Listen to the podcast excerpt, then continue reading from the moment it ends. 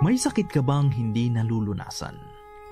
Namomroblema ka ba sa iyong kinabukasan? O di kaya ay sa pang-araw-araw mong pangangailangan? Halika na upang maranasan kung paanong maging epektibo ang iyong panalangin. Narito na ang mabungang panalangin kasama si Edsel Estuye.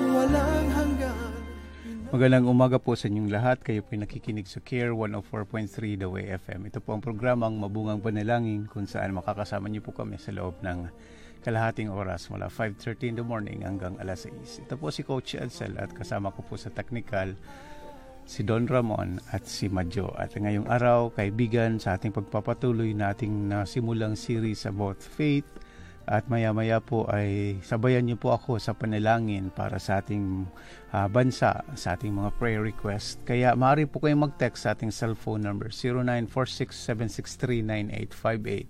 0929-35942982 di kaya sa 0915-9317184. Maaari din po kayong tumawag sa ating landline number 7420001.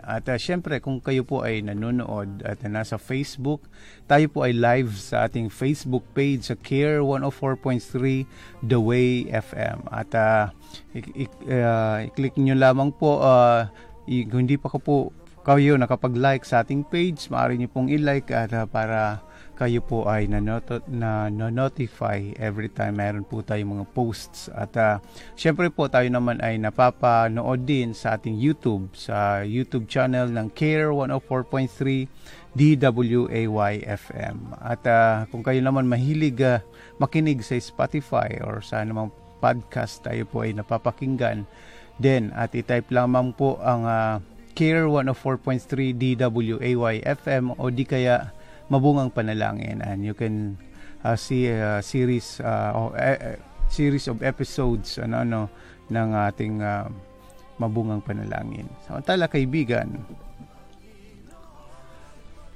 it's easy to obey ang isang tao kapag ikaw ay nagtitiwala.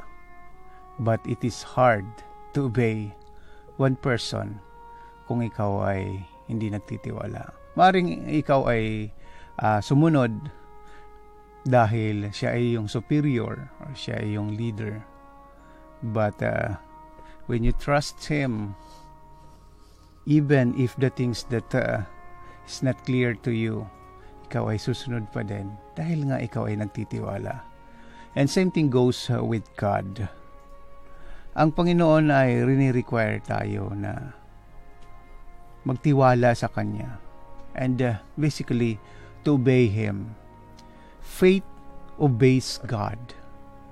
Nung si Abraham ay tinawag, uh, si Abraham ay tinawag bilang father of faith dahil sa kanyang uh, pananampalataya, ang Panginoon ay always uh, manifested itself in obedience sa God's uh, command.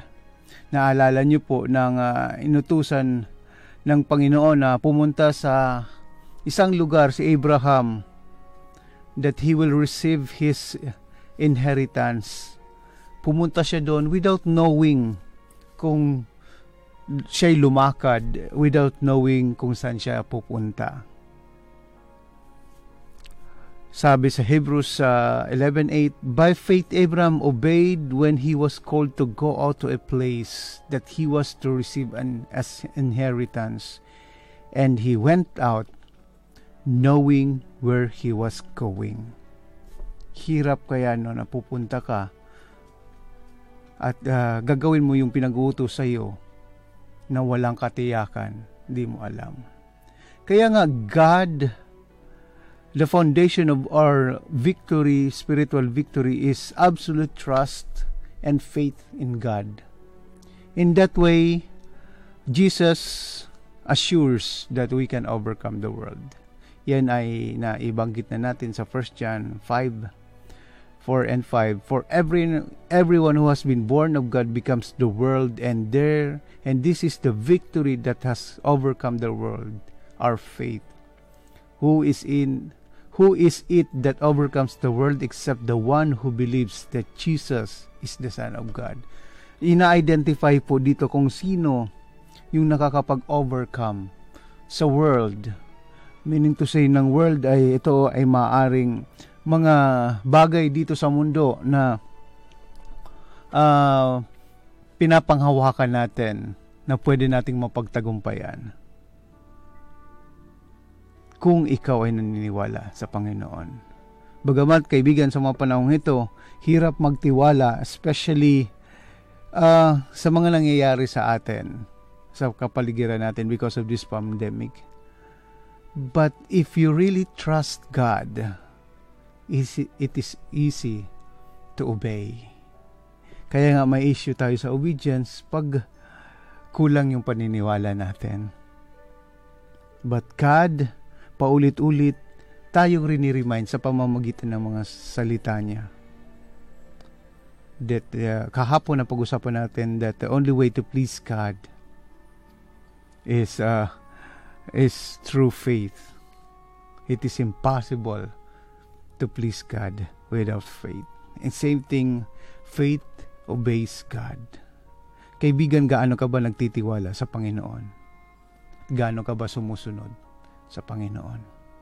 Naipako mo na ba yung buhay mo sa krus kasama ni Jesus? Dahil eh, pag ikaw ay nakapako, syempre sa krus, ay uh, wala ka nang uh, magagawa kundi ayaan natin yun yung Panginoon yung mamuhay sa atin. Yung Panginoon yung mag-lead sa atin. And it is easier for life. And the assurance of our faith is God who created us, who know us. Nung tayo ay nasa womb pa lang ng ating mga magulang ay kilala na tayo. Even the strands of our hairs are numbered. Alam ng Panginoon. At alam ng Panginoon ang kanyang planuhin para sa atin. Ang rinirequire niya lamang ay magtiwala tayo sa Kanya at sumunod sa pamamagitan ng pananampalataya. Manalangin po tayo.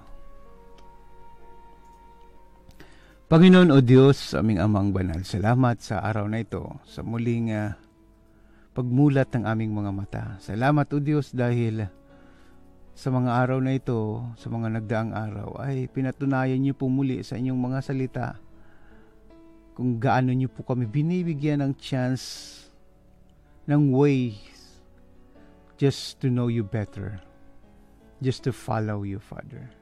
Panginoon, bagamat sa mga panahong ito ay it's hard to overcome the world, the world of uh, uncertainties, the world of uh, opportunities that may seem to be good in the eyes of the world. Pero sa iyo hindi, Panginoon. Bagamat kami po'y mahina dahil sa mga challenges na kinakaharap namin at nare-reveal ang aming kahinaan. But Father, we thank you dahil hindi niyo po kami iniiwan. Hindi niyo po kami pinapabayaan.